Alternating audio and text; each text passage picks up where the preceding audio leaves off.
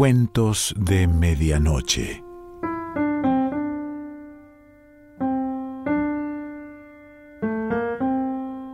El cuento de hoy se titula Navidad en los Andes y pertenece a Ciro Alegría.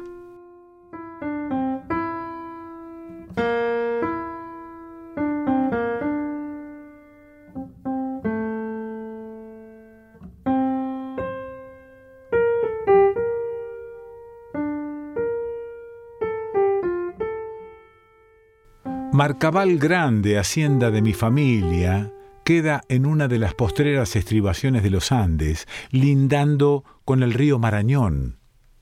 La componen cerros enhiestos y valles profundos.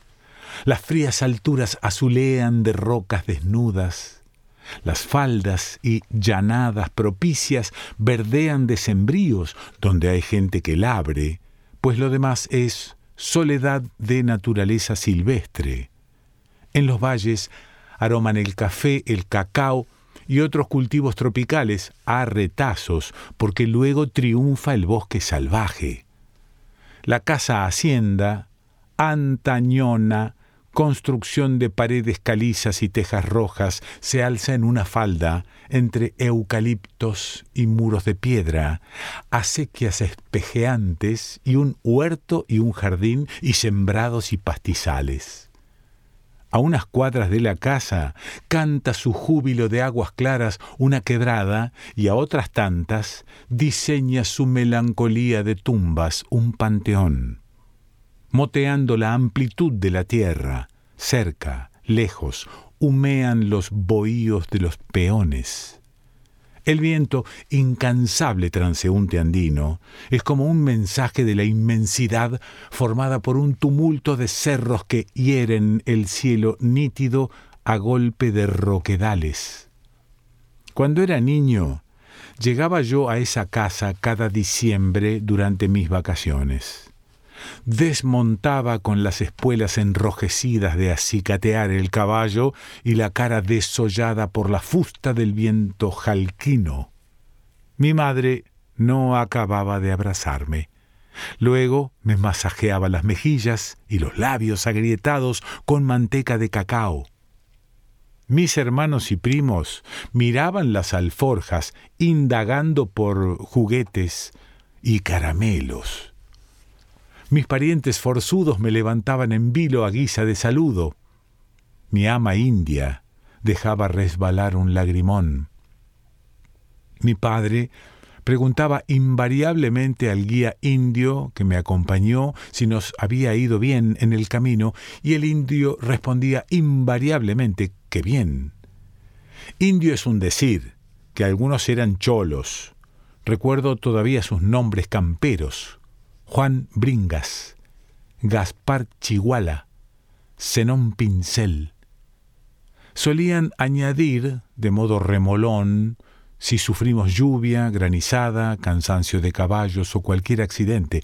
Una vez, la primera respuesta de Gaspar se hizo más notable porque una súbita crecida se llevó un puente y por poco nos arrastra el río al vadearlo. Mi padre regañó entonces a Gaspar. ¿Cómo dices que bien? Si hemos llegado bien, todo ha estado bien, fue su apreciación.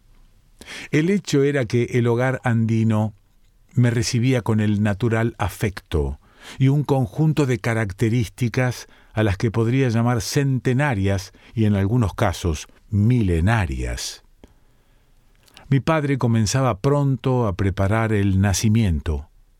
En la habitación más espaciosa de la casona levantaba un armazón de cajones y tablas, ayudado por un carpintero al que decían Gamboyao, y nosotros los chicuelos, a quienes la oportunidad de clavar o serruchar nos parecía un privilegio. De hecho lo era, porque ni papá ni Gamboyao tenían mucha confianza en nuestra destreza. Después mi padre se encaminaba hacia alguna zona boscosa, siempre seguido de nosotros, los pequeños, que hechos una vocinglera turba, poníamos en fuga a perdices, torcaces, conejos silvestres y otros espantadizos animales del campo. Del monte traíamos musgo, manojos de unas plantas parásitas que crecían como barbas en los troncos, unas pencas llamadas achupallas, ciertas carnosas siempre vivas de la región, ramas de hojas olorosas y extrañas flores granates y anaranjadas. Todo ese mundillo vegetal capturado tenía la característica de no marchitarse pronto y debía cubrir la armazón de madera. Cumplido el propósito, la amplia habitación olía a bosque recién cortado. Las figuras del nacimiento eran sacadas entonces de un armario y colocadas en el centro de la armazón cubierta de ramas, plantas y flores. San José, la Virgen y el niño, con la mula y el buey. No parecían estar en un establo, salvo por el puñado de paja que amarilleaba en el lecho del niño. Quedaban en medio de una síntesis de selva. Tal se acostumbraba tradicionalmente en Marcabal Grande y toda la región. Ante las imágenes relucía una plataforma de madera desnuda que oportunamente era cubierta con un mantel bordado y cuyo objeto ya se verá.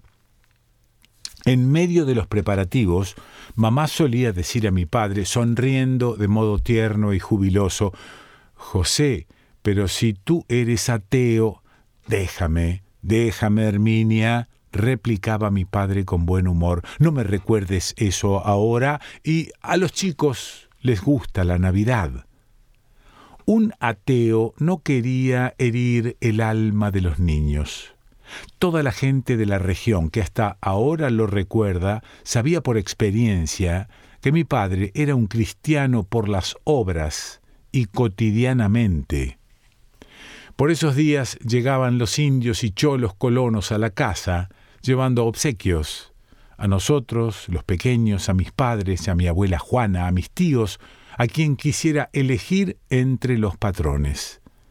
Más regalos recibía mamá nos obsequiaban gallinas y pavos, lechones, cabritos, frutas y tejidos, y cuanta cosilla consideraban buena.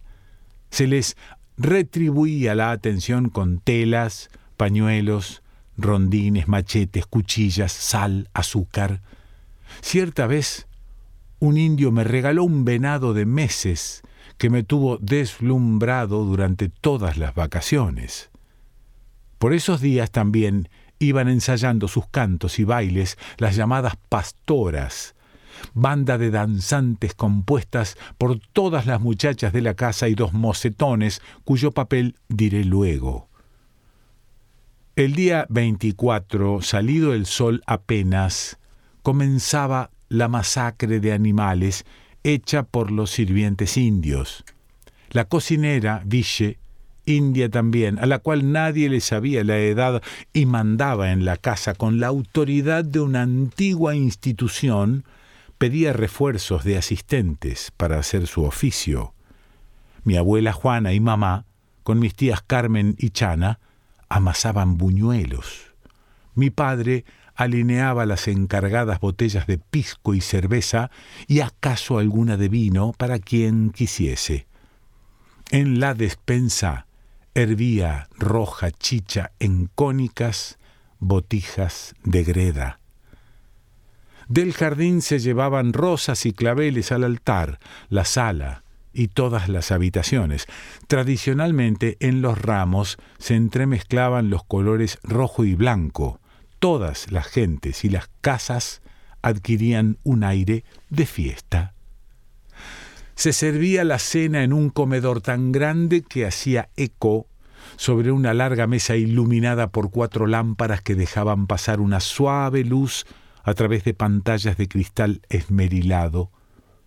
Recuerdo el rostro emocionadamente dulce de mi madre junto a una apacible lámpara. Había en la cena un alegre recogimiento aumentado por la inmensa noche de grandes estrellas que comenzaba junto a nuestras puertas. Como que rezaba el viento. Al suave aroma de las flores que cubrían las mesas se mezclaba la áspera fragancia de los eucaliptos cercanos. Después de la cena pasábamos a la habitación del nacimiento.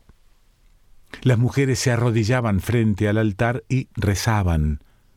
Los hombres conversaban a media voz, sentados en gruesas sillas adosadas a las paredes. Los niños, según la orden de cada mamá, rezábamos o conversábamos. No era raro que un chicuelo demasiado alborotador se lo llamara a rezar como castigo. Así iba pasando el tiempo. De pronto, a lo lejos, sonaba un canto que poco a poco avanzaba acercándose. Era un coro de dulces y claras voces. Se detenía junto a la puerta. Las pastoras entonaban una salutación cantada en muchos versos. Recuerdo la suave melodía. Recuerdo algunos versos. En el portal de Belén hay estrellas, sol y luna, la Virgen y San José y el niño que está en la cuna. Niñito, ¿por qué has nacido en este pobre portal, teniendo palacios ricos donde poderte abrigar? Súbitamente las pastoras irrumpían en la habitación de dos en dos, cantando y bailando a la vez. La música de los versos había cambiado y estos eran más simples. Cuantas muchachas quisieron formar la banda, tanto las blancas hijas de los patrones como las sirvientas indias y cholas, estaban allí confundidas. Todas vestían trajes típicos de vivos colores. Algunas se ceñían una falda de pliegues precolombina llamada anaco, Todas llevaban los mismos sombreros blancos adornados con cintas y unas menudas hojas redondas de olor intenso. Todas calzaban zapatillas de cordobán. Había personajes cómicos. Eran los viejos. Los dos mocetones se habían disfrazado de tales, simulando jorobas con un bulto de ropas y barbazas, con una piel de chivo, empuñaban callados. Entre canto y canto, los viejos lanzaban algún chiste y bailaban dando saltos cómicos. Las muchachas danzaban con blanda cadencia, ya en parejas o en forma de ronda. De cuando en vez agitaban claras sonajas y todo quería ser una imitación de los pastores que llegaron a Belén, así, con esos trajes americanos y los sombreros peruanísimos. El cristianismo hondo estaba en una jubilosa aceptación de la igualdad. No había patrona ni sirvientitas y tampoco razas diferenciadoras esa noche. La banda irrumpía el baile para hacer las ofrendas. Cada pastora iba hasta la puerta donde estaban los cargadores de los regalos y tomaba el que debía entregar. Acercándose al altar, entonaba un canto alusivo a su acción. Señora Santa Ana, ¿por qué llora el niño? Por una manzana que se le ha perdido. No llore por una, yo le daré dos, una para el niño y otra para vos. La muchacha se descubría entonces, caía de rodillas y ponía efectivamente dos manzanas en la plataforma que ya mencionamos. Si quería dejar más de las enumeradas en el canto, nadie iba a protestar. Una tras otra iban todas las pastoras cantando y haciendo sus ofrendas. Consistían en juguetes, frutas, dulces, café, chocolate, pequeñas cosas bellas hechas a mano. Una nota puramente emocional era dada por la pastora más pequeña de la banda. Cantaba, a mi niño Manuelito todas le traen un don, yo soy chica y nada tengo, le traigo mi corazón. La chicuela se arrodillaba haciendo con las manos el ademán del caso. Nunca faltaba quien asegurara que la mosita de veras parecía estar arrancándose el corazón para ofrendarlo. Las pastoras se iban entonando otros cantos en medio de un bailecito mantenido entre vueltas y vueltas.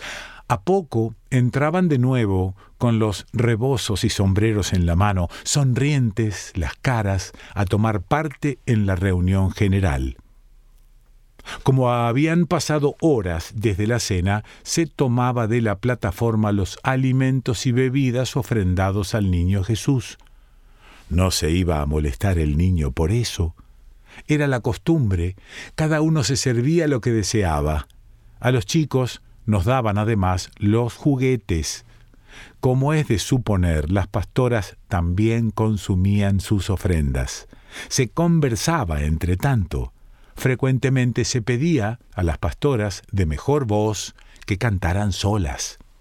Algunas accedían, y entonces todo era silencio para escuchar a una muchacha erguida de lucidas trenzas elevando una voz que era a modo de alta y plácida plegaria.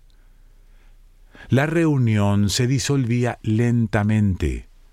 Brillaban linternas por los corredores. Me acostaba en mi cama de cedro, pero no dormía.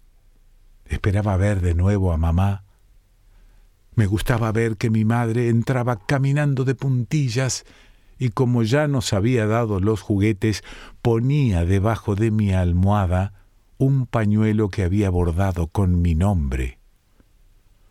Me conmovía su ternura. Deseaba yo correspondérsela y no le decía que la existencia había empezado a recortarme los sueños. Ella me dejó el pañuelo bordado, tratando de que yo no me despertara durante varios años. Ciro Alegría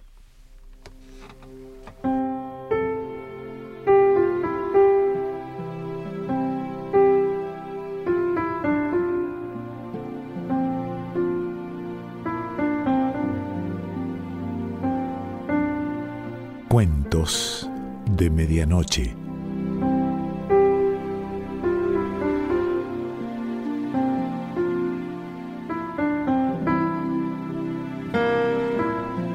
Selección Pancho Mondino. Idea y lectura Quique Pessoa.